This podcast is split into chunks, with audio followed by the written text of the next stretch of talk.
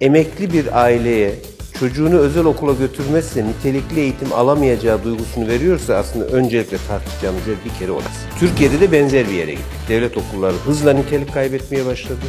Hızla nitelik kaybettiği için de ben çocuğuma okul arıyorsam öncelik tercihim özel okul olmayacak. Bu da sektörü çok büyüttü. T L olarak sormuyorum ama yani mesela bir öğrenci, şimdi sonuçta bunlar bir işletme. Yani evet. Ben biliyorsam biraz bir işletmenin para kazanması da lazım. Aynı zamanda yatırımlar yapması lazım büyümesi için, altyapı yatırımları, ama eğitimin de kendi başına harcadığı bir meblağ var. Yani o eğitim sürekli bir gider gerektiriyor. Evet. Dolayısıyla bu nasıl bir denge içerisinde ele alınmalı, yani nasıl bakılmalı bu işe? Bir okul eğer toplam giderlerinin yüzde yetmişini öğretmenine harcıyorsa bu varını yoğunu öğretmene adamış bir okul demektir. yüzde ellilerde yani ise eğitime harcıyor. Eğitime harcıyor. yüzde ellilerde ise bu öğretmen var, doğal olarak var ama birinci önceliğimiz değil. Yani birinci önceliğimiz havuz, tesislerimiz, yemek kalitemiz, diğerleridir diye düşünürüm ben kişisel. Evet sevgili Ali'ciğim, biliyorum konuşmaktan çok da, gerçi haz alıyor da olabilirsin, almıyor da olabilirsin, biliyorum sen senin için zor bu konuda, çünkü benim konum şu anda özel okulların ücretleriyle ilgili ortada dönen tartışma. Gündem takip etmeyen bir insan olduğunu biliyorsun, yani çok bilmem ne olduğunu ama değişmeyen bir gündem olduğunu biliyorum her zaman. Bunu hadi gözümü kapasam, keyif mağarasına girsem, üç yüz sene yatsam muhtemelen bu konu gene değişmeyecek. Veliler her zaman özel okulları pahalı bulacak. Özel okullarda doğal olarak ücretlerin daha yüksek olması gerektiğini söyleyecekler. Özel okullar pahalı mı değil mi tartışması ben çocuklar okulda okurken de hep vardı. Bugün de var, yarın da olacak gibi gözüküyor. Seninle daha önce özel okulların mantığını konuştuk, hangi okul iyidir konuştuk vesaire konuştuk da. Ya bunlar gerçekten pahalı mı, daha mı ucuz? Biraz hem bir okul kurucusu olarak hem bu işlerin içinde birisi olarak zor bir konu ama sen evet. Ne diyorsun? Ben bir duymak istiyorum. Açıkçası. Ben de böyle mayınlı bir tarlada evet, geziyor zor gibi. Zor bir konu. Çünkü ne söylesem bir rolümle ilgili. E... Benim tarafım belli. Evet. Benim kız, en ufak kızım şu anda bir özel okulda. Fiyat update'i bekliyoruz şu anda. Büyük bir heyecan içerisinde. Tabii bu arada benim unutuluyor. Ben de aynı zamanda bir ebeveynim. Evet, bir de o var. E, ve e, şu anda da bir özel okulda okuyordu. E, o yüzden ben buradaki rolüm daha çok ebeveyn rolü, aynı zamanda bir eğitimci rolü, eğitim yatırımcısı, eğitim yatırımcılarına danışmanlık yapan biri olarak her cepheden, ebeveynlerle çalışan biri olarak her cepheden bakmak durumunda oldu. Senin bayağı politikacı gibi konuşman gerekecek böyle. O. Evet, politikacı gibi ama ben politikacı gibi konuşmaktansa doğru politika üretmeyi uygun bulduğum için burada benim kafam aslında net.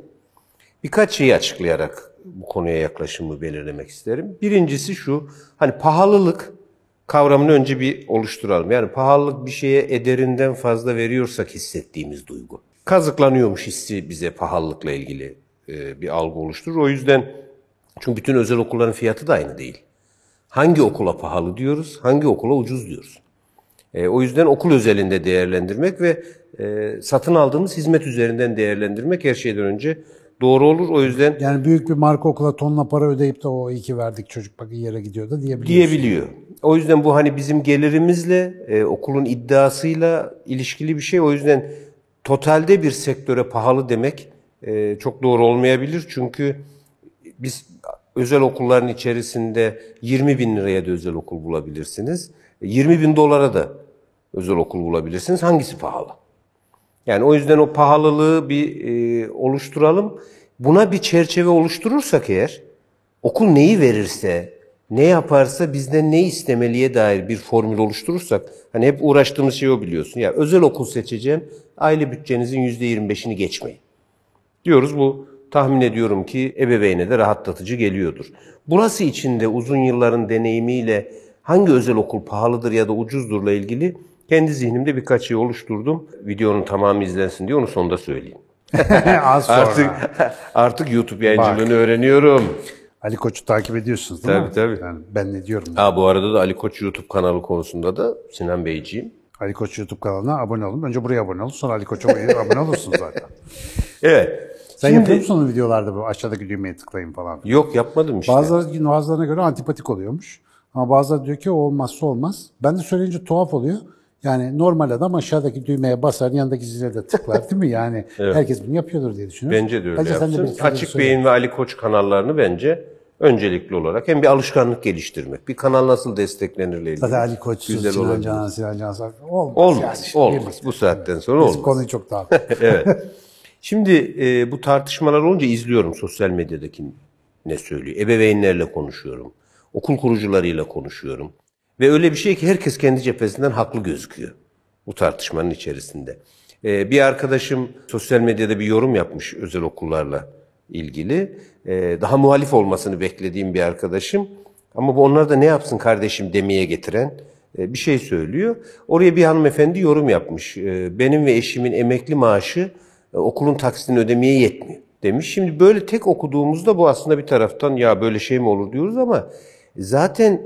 Burada birinci problem şu, bir devlet emekli bir aileye çocuğunu özel okula götürmezse nitelikli eğitim alamayacağı duygusunu veriyorsa aslında öncelikle tartışacağımız yer bir kere orası. Çatıda bir problem var. Çatıda problem var. Karşı karşıya getirilen iki grup var, ebeveynler ve özel okul yatırımcıları. Ama her ikisi de sorumlusu olmadığı bir sistemin şu anda tartışmasının içerisindeler. Evet, öncelikle şunu da koyalım, ikinci alan şu belki de. Nitelikli eğitimini yurttaşlarına sağlamak erişebileceği mesafede her sosyal devletin en öncelikli görevi. Kitaplarda böyle güzel şeyler yazıyor. Yazıyor yani. Ama bu olmuyor. Bu olmadığı için de hayat başka bir yere gidiyor. O yüzden öncelikle nitelikli kamusal eğitim talebinden vazgeçmemek gerekiyor. En önemlisi o. En önemlisi ne o. Satın aldığın konusunda bir ısrarcı ol. Evet. Öncelikle bunu bilelim. Aslında ücretsiz olarak sahip olunması gereken bir hizmete devlet bu hizmeti sunamadığı için ücret ödeyerek sahip olmak zorundayız. Şimdi bu gerçeği eğitimci, özel okulcu ne olduğumuzdan bağımsız olarak bu gerçeği teslim etmek zorundayız. Bir sosyal devletin yurttaşıysak. Bir kere bunu bir kenara koyalım. İkinci olarak ilerlediğimizde şunu görüyoruz. Türkiye'de daha önce özel okullar hakkında konuşurken de konuştuk. iki bin dört yılı civarında devlet bir stratejik karar verdi. Yani ben bu eğitim yatırımlarını tek başıma yapamayacağım belli. Bu kadar kaynak ayıramıyorum. Çok kalabalığız. Çok kalabalığız. O zaman biz özel okulculuğun önünü açalım. Orayı destekleyelim. Özel okulculuğa teşvik verelim. Hatta özel okula gitmek isteyen veliye de teşvik verelim. Hatırlarsanız özel okula çocuğunuzu verirseniz bir miktarını devletin karşıladığı bir yapı kuruldu. Ve hedef yüzde on beşe taşımaktı. Yani Türkiye'de yüzde, okulculuğun Ee, özel okulların oranını yüzde on beşe kadar taşıyalım. O zaman devlet okullarında sınıf mevcutları normalleşir. E, bu baskı üzerimizden kalkar. Özel sektörde eğitim yatırımı yapar. Ama bu ucuz özel okulculuk yatırımıyla kamuyu finanse etmek ya da desteklemek aklı çok sayıda ülkede denendi ve her defasında da kamu eğitiminin çökmesiyle sonuçlandı. Türkiye'de de benzer bir yere gittik. Devlet okulları hızla nitelik kaybetmeye başladı. Hızla nitelik kaybettiği için de ben çocuğuma okul arıyorsam öncelikli tercihim özel okul olmaya başladı. Bu da sektörü çok büyüttü. İmkanı olan herkesin saldırdığı herkesin bir seçenek oldu. Bir yani. seçenek olarak oraya gitmeye başladı. Şimdi bu kadar yoğun bir nüfus özel okulculuğu e, talep etmeye başlayınca bir süre sonra özel okulcular çok sayıda veli alabilmek için daha uygun fiyatlarla özel okulculuk yapmak, veliyi içeriye uygun fiyata almak ama daha sonra ona kıyafet, kırtasiye, diğer işleri satarak e, gelirini e, elde etmeye yöneldiler. Şimdi bu biraz tuhaf gözüküyor. Ya okulcu kıyafetten, kırtasiyeden para mı kazanır? Ama bir taraftan da eğitim öğretim, nitelikli eğitim öğretim hizmeti sunmak ucuz bir iş de değil. Bir daha bir şey var ya, yani ucuz etin suyu kara olur derler ya da ucuz mal alacak kadar zengin değilim diye kimin olduğunu hatırlamadığım bir söz var. Yani bir şeyin nedeninin altında olması total zarar. Evet. Sonuçta dönüp gelip gene seni buluyor. Yani bu arada bir denge de olması lazım. Benim çocuklarım özel okula giderken de yani bir yerin fiyatı çok ucuz olduğunda nasıl ki şimdi kiralık daire bakarken işte atıyorum raycı yirmi beş bin lira olan bir yerde beş bin lira görünce o eve bakmıyorsun bile. Diyorsun illa bir patlağı çatlağı vardır. Biraz burada da galiba öyle bakmak lazım yani. Peki abi ya eğitim pahalı bir şey biliyorum ama ne kadar pahalı? Yani nasıl bir e, meblağdan bahsediyoruz? T L olarak sormuyorum ama yani mesela bir öğrenci, şimdi sonuçta bunlar bir işletme. Yani evet. Ben biliyorsam biraz bir işletmenin para kazanması da lazım. Aynı zamanda yatırımlar yapması lazım büyümesi için, altyapı yatırım vesaire ama eğitimin de kendi başına harcadığı bir meblağ var. Yani o eğitim sürekli bir gider gerektiriyor. Evet. Dolayısıyla bu nasıl bir denge içerisinde ele alınmalı? Yani nasıl bakılmalı bu işe? pahalı bir şey diye biliyorum. Evet. Pahalıdır yani. Tabii pahalıdır. Aslında bir eğitim kurumunun giderleri cephesinden baktığımız zaman en kıymetli varlık da öğretmen olduğu için en önemli gider kalemleri öğretmen aslında. Yani öğretmene geleceğim. Tabii evet. Öğretmene ne kadar yüksek maaş veriyorsanız, öğretmenin kendi gelişimini sağlamak, hizmet içi eğitimler, ar-ge'ler oluşturmak için, öğretmenin gelişimi için ne kadar kaynak ayırıyorsanız aslında okulunuzun giderlerinin en önemli kısmını oluşturuyor. Şöyle düşünün, bir okulun, bir özel okulun toplam giderlerinin içerisinde öğretmen giderleri dediğimiz zaman yüzde elli ile yüzde yetmiş arasında bir rakamdan bahsediyoruz. Bu şu demek, bir okul eğer yüz lira bir yıl boyunca gideri varsa bunun elli lirası ya da yetmiş lirası öğretmene verdiği para. Bu özel okulun niteliğini de belirleyen çok önemli bir kriterdir bu. Çünkü arada her okul öğretmeni kadar iyi diye konuşmuştuk evet. zaten. Yani bu şu demek, bir okul eğer toplam giderlerinin yüzde yetmişini öğretmenine harcıyorsa bu varını yoğunu öğretmene adamış bir okul demektir. Evet. yüzde ellilerde yani ise eğitime harcıyor. Eğitime harcıyor. yüzde ellilerde ise bu öğretmen var, doğal olarak var ama birinci önceliğimiz değil. Yani birinci önceliğimiz havuz, tesislerimiz, yemek kalitemiz, diğerleridir diye düşünürüm ben kişisel olarak. Şimdi bunun dışındaki giderleri ne olur? Aslında oralar çok önemli bir şey tutmuyor. Yani pandemide de bu tartışıldı ya, özel okullar niye para istiyor bizden? Ama bir okulun kira gideri yüzde onu zaten. Zaten yüzde onun üstünde kira ödüyorsa bir sıkıntısı var demektir. Hadi yüzde on da diğerlerini harcadınız. yüzde on da bir okul kurucusu kar etti diye düşünelim. Şimdi o dönen rakamlar aslında bunların arasında. O zaman burada fiyatı belirleyen şey öğretmene ne kadar olanak sunduğunuzla ilgili bir şey. Bunu genel olarak eğitime harcanan para diye de söyleyebiliriz değil mi yani? Şöyle, bir eğitime harcanan para, bu söylediğim şeyler maaşlar düzeyinde. Giderin içerisindeki maaşın oranı. Ama bunu daha genel bir orana taşımaya çalışırsak, artık sonda söyleyeceğimiz artık arada söyleyelim, bu kadar izledikten sonra bırakmazlar. Dünyada da daha önce yapılmış çalışmalar var ve benim de yıllarca çok savunduğum bir kampanyaydı aslında. Özel okullar içinde bu yapılsın çok isterim. Şeffaf bütçeler ve nereye para harcadığının görülmesiyle ilgili. Bir okul veliden aldığı paranın yüzde yetmişini doğrudan çocuğun eğitimi için harcıyorsa o okul nitelikli bir okuldur ve pahalı değildir. Bunu şu anda ölçme şansımız yok ama değil mi? E, tabii sonuçta özel Kapalı. işletmeler olduğu için e, öyle ilerliyor ama cesur kurumlar bunu rahatlıkla yapabilirler. Bir süre sonra da eğitim kurumlarının bu konuda daha açık ve şeffaf hale gelmesi de daha Eğitime iyi Eğitime harcıyor derken mesela öğretmene verilen ücret dışında dışında ne, ne olur? Ar-ge çalışmalarına harcadığınız para olur. Okulda öğrencinin kullanacağı materyaller olur. Bahçeye ne harcadığınız kısmı olur. Öğretmenlerinizi tabii ki öğretmenlerinizi uluslararası eğitim gezilerine gönderiyorsunuz. Bunların hepsi fayda olarak e, sınıfınıza döner. Yani siz bir öğretmeninizi yurt dışına yüksek lisansa gönderirseniz ben bu gideri oraya yazarım. Çünkü oradaki bilgisini, görgüsünü, deneyimini sınıfa getirecek. Yani bu şu, sınıfta ya da sınıfın dışında çocuğun öğrenmesi için harcanan para. Bir okul için en kıymetli harcama kalemi bu. Diğerleri çok olmayabilir. Ben velilere okul seçerken de onu söylüyorum. Yani okulun kampüsü ve olanakları çok konuşuluyor Türkiye'de. Bunların etkisi ne olabilir? Yani yüz bin metrekare kampüsü olan bir okulda bir anaokulu öğrencisi onun ne kadarını kullanacak? Çocuk beş metrekarede koşuyor. O alanın içerisinde koşuyor. Ama iyi bir öğretmenle bir arada olması onun bütün hayatını değiştirecek. O yüzden bir okulun ucuz ve pahalılığını şöyle tartışmamız gerekiyor. Bir okul Türkiye'deki en iyi koşullarda öğretmenini çalıştırıyorsa en iyi koşullardaki e, ücreti de talep edecek. Çünkü sağlıklı bir denge kurmuş olacak o arasında.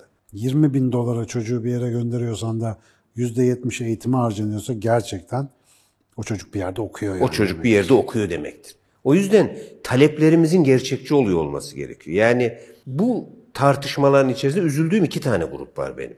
Diğerleri açıkçası yetişkin olduğu için, görevi olduğu için orayı çok önemsemiyorum. Yani ebeveynler, okul kurucuları ve bakanlık yetkilileri zaten görev ve sorumluluğunu yapıyor. Ama bu işin içerisinde sahada olan kim? Çocuklar ve öğretmenler. Yapacağımız her tartışmanın, alacağımız her önlemin, vereceğimiz her kararın çocuk ve öğretmeni önceliklendiriyor olması gerek. Bu tartışmanın üzerinden gidiyor olmamız gerek. Şimdi şöyle düşünün, okul ucuz olsun. Tartışmalar yürürken öğretmeni koruyacak bir bariyer koymazsak bir süre sonra o okullar yan yollara sapmak zorunda kalacak. Kırtasiyeden, kıyafetten... Kırtasiyesinden kıyafetine okulları yan yollara sevk etmek zorunda kalır. Devlet burada, öncelikle şunu söylemek isterim, yani bu açık bir çağrı olarak da söylüyorum. Devletin buralarda doğrudan müdahaleci yolunu doğru bulma. Devlet denetleyici ve düzenleyici rolüne gelmeli. Mesela bir senin bahsettiğin kıstaslarla kurulmuş bir akreditasyon sistemi yaparak işte eğitime yatırım anlamında yüzde evet. kaçını harcıyorsun bakarak ki devlet bunları görebiliyor. Görebiliyor bu ve bunu çok rahat yapabiliyor. Yani öğretmenler için taban ücret belirleyerek. Yani yapılması gereken şeyler aslında bu. Bunları yaparsak zaten o hayat kolaylıkla düzenleniyor olur. Ama biz taraflardan birini düşünerek karar verirsek, yani bu okul yatırımcıları zorda, bunun için bir karar alalım dersek ebeveyni, öğretmeni, çocuğu mağdur ediyoruz. Ya ebeveynlere bu pahalı geliyor, ucuzlatalım dersek başka sorunlara yol açacağız. Yani benim çok sevdiğim bir laf var. Diyor ki bugünkü sorunlarınız dünkü çözümlerinizdir. Yani dünkü şey gerçekten çözüm olsaydı bugün bu sorunu konuşmuyor olurduk. İşte bütüncül bakamayınca her her alanda böyle bir sorunumuz var abi. Zaten şimdi mesela sen anlatırken önceki bölümlerde seninle sohbetini ettiğimiz mesela kişilerin, ailelerin kendi kültürlerine uygun, kendi gelir düzeylerine uygun, kendi yapılarına uygun okul seçmesi. Mesela bununla birleştirdiğinde bir kere zaten sosyoekonomik düzeyler eşit değil maalesef. Dünya öyle bir yer değil ve farklı seviyelerde gelirlere sahip insan grupları var. Ve bunların da hani mesela bir özel okul yapısının merkezi olarak bütün herkese hitap edebilmesi makul, mantıklı değil. Dolayısıyla fiyatın belirlenmesinde bu da çok önemli.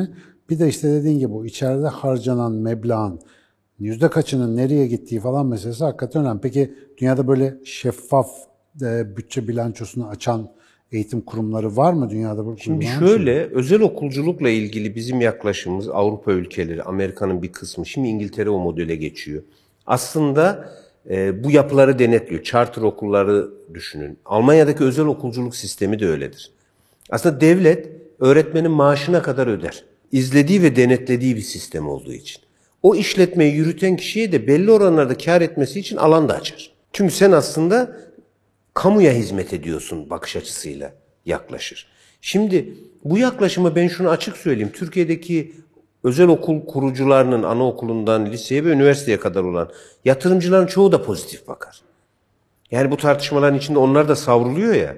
Yani işte herkesi soymaya çalışan insanlar gibi kuruluyor. Para göz, para göz insanlar gibi kuruluyor. O kadar çok değerli eğitimcinin kurduğu okul var ki ben onlara, öncelikle o gruba bir kere çok haksızlık edildiğini düşünüyorum. Yani iyi eğitim vereceğim diye dünyayı gezen, dünyadan insanları getiren, gece gündüz okuyan, işte sen de çok sayıda davet alıyorsun, gidiyorsun, geliyorsun. Şimdi bu gayret gösteren insanlar okul ucuz mu pahalı mı tartışmasının içinde kalıyor. Devlet bu düzenleyici rolüne döner, karlılıkları belirler, denetim mekanizmalarını doğru kurarsa zaten doğru okullar, doğru ebeveynler, doğru öğretmenler çocuklar için bir araya gelmiş olur zaten. Ve herkes mutlu olacak neticede. Ve herkes mutlu olur. O yüzden bunun çözümü ucuz mu, pahalı mı, e, kıyafet fiyat zammı yapılsın, yapılmasın tartışmaları üzülerek söyleyeyim özel okulları bir eğitim kurumu olmanın dışına taşıdı. Başka tartışmaların içerisinde soktu. Hızla buradan ebeveynler olarak, okul kurucuları ve bakanlık olarak koca bir sektörü bir tartışmanın ortasına atıyoruz. Şu anda ebeveynlerle okullar çatışma halindeler. Bu çatışmayı çocukları ve öğretmenleri önceleyerek aşabiliriz. Alacağımız kararda şunu düşünelim.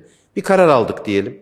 Umarım ortak akılla bu işin düzenlenmesi için, piyasanın düzenlenmesi için bir karar alınır. Kararlarda ölçü birimimiz belli. Aldığımız karar çocuğun ve öğretmenin lehine mi? Çocuğun ve öğretmenin lehine her karar bana göre zaten ülkenin lehine olur. Ya işte bir de şimdi en son sen deyince onu düşündüm. Biz mesela diyelim benim çocuğum özel okula gidiyorsa, devlet yarın resmi gazetede bir şey yayınlasa, özel okul ücretleri yarıya indirildi, bundan sonra herkes yarı fiyatına gidecek falan. Şimdi ben oturduğum yerde o derim çocuğu daha ucuza göndereceğiz diye bunu iyi bir şey olarak düşünebilirim. Ama galiba şu andaki şemadan anladığım kadarıyla bu böyle bir kısıtlama yaptığın zaman bir özel okul öğretmenine verdiği paradan önce kesecek. Eğitim yatırımından kesecek, bundan kesecek. Ve bu yarın bir gün mutsuz öğretmenle eğitim alan çocuğun senin başına tebelleş olması gibi enteresan bir döngüyü de tetikleyecek. Dolayısıyla çok karmaşık bir sorun aslında. Çok yani. Hakikaten bir taraftan şöyle net bir şey söylemesi çok zor. Ama üç dört keredir bak bu şey geliyor bizim muhabbetlerimizde. Devletin aradan çekilip regülatör olması, düzenleyici olması. Yani müdahil bir, böyle yarı tanrısal bir manipülatör değil, hakikaten üzerinde kontrolör ve destekleyici olması muhtemelen bu işin tek çözümü olacak herhalde de. Bir, abi biz toplum olarak mı buna teşne değiliz bilmiyorum ki yani. Tabii ki. Herkes bunu söylüyor. Yani ben ta özel zamandan beri bu tartışmayı bilirim. Ya devlet az şurada dursun da biz halledelim, devlet kontrol etsin. Olmuyor. Biz illaki her şeyi merkezden, Ankara'dan belirleyip... Tabii tabii. Yani, yani devlet yaratıyor o kaosu. Dediğim gibi özel okulculuğu yüzde on beşe tırmandırmakla ilgili karar alıyor. Herkes diyor ki sektör büyüyecek, yatırım yapalım diyor. Veliler diyor ki demek ki en iyisi özel okulmuş ki hepimiz özel okula gidelim diyor. Şimdi bunu yaratıyor. Sonra iki tarafı birbirine düşürüyor. Şimdi yukarıdan diyor ki durun. Ben sizin aranızı bulacağım, bunu yapacağım. Aslında ikimizin de dönüp şunu diyor olması. İyi de bu kavgayı sen çıkardın. Dersek doğru sorumluları bana göre tespit etmiş oluruz.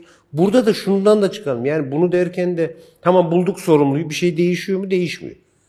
Çocuklarımızın nitelikli eğitim alabilmesi için eğitim ortam, öğrenme ortamlarımızın tasarlanması, ilişkilerin yeniden dizayn edilmesi, özel okul oranından hangi kademeye nasıl yatırım yapılacağına kadar bütün alanların doğru belirlenmesi gerekiyor. O zaman hepimiz işimize döneriz. Bu arada seninle muhabbetimize dair kulağıma bir şey çalındı. Onu da burada değinmeden geçemeyeceğim. Demişler ki işte bir ortamda, ya demişti iki tane adam oturmuş, eğitim fiyatıdır, pahalı mı ucuz mu onu konuşuyorlar falan diye önceki bölümlere dair.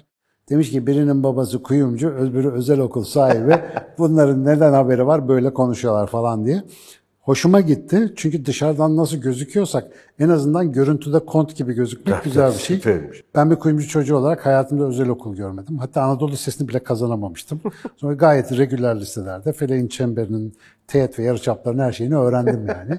Ee, sen de bu açılardan standart bir özel okul sahibi diyebileceğim bir ben insan değilsin. Bir özel okulu ilk kez gördüğümde kapısından müdür olarak girdim zaten. Daha önce bir özel okulda görmemiştim bu arada. Yani dolayısıyla böyle işte bunları konuşurken, bunları dinlerken hani akıl, mantık, bilgi süzgeciyle konuşmak yeterli. İlla her şeyin sopasını yemek ya da kaymağını yemek gerekmiyor. O kadar konuştuk. Ben kapanış olarak o zaman sana bir tane soru soracağım. Bu özel okullar ucuz mu pahalı mı abi? Ne diyor? Sonsuz döngüye son, Sonsuz döngüye yeniden giriyoruz. Ben de ilk kez duymuşum şu. Öncelikle pahalıydı. Ağzına sağlık.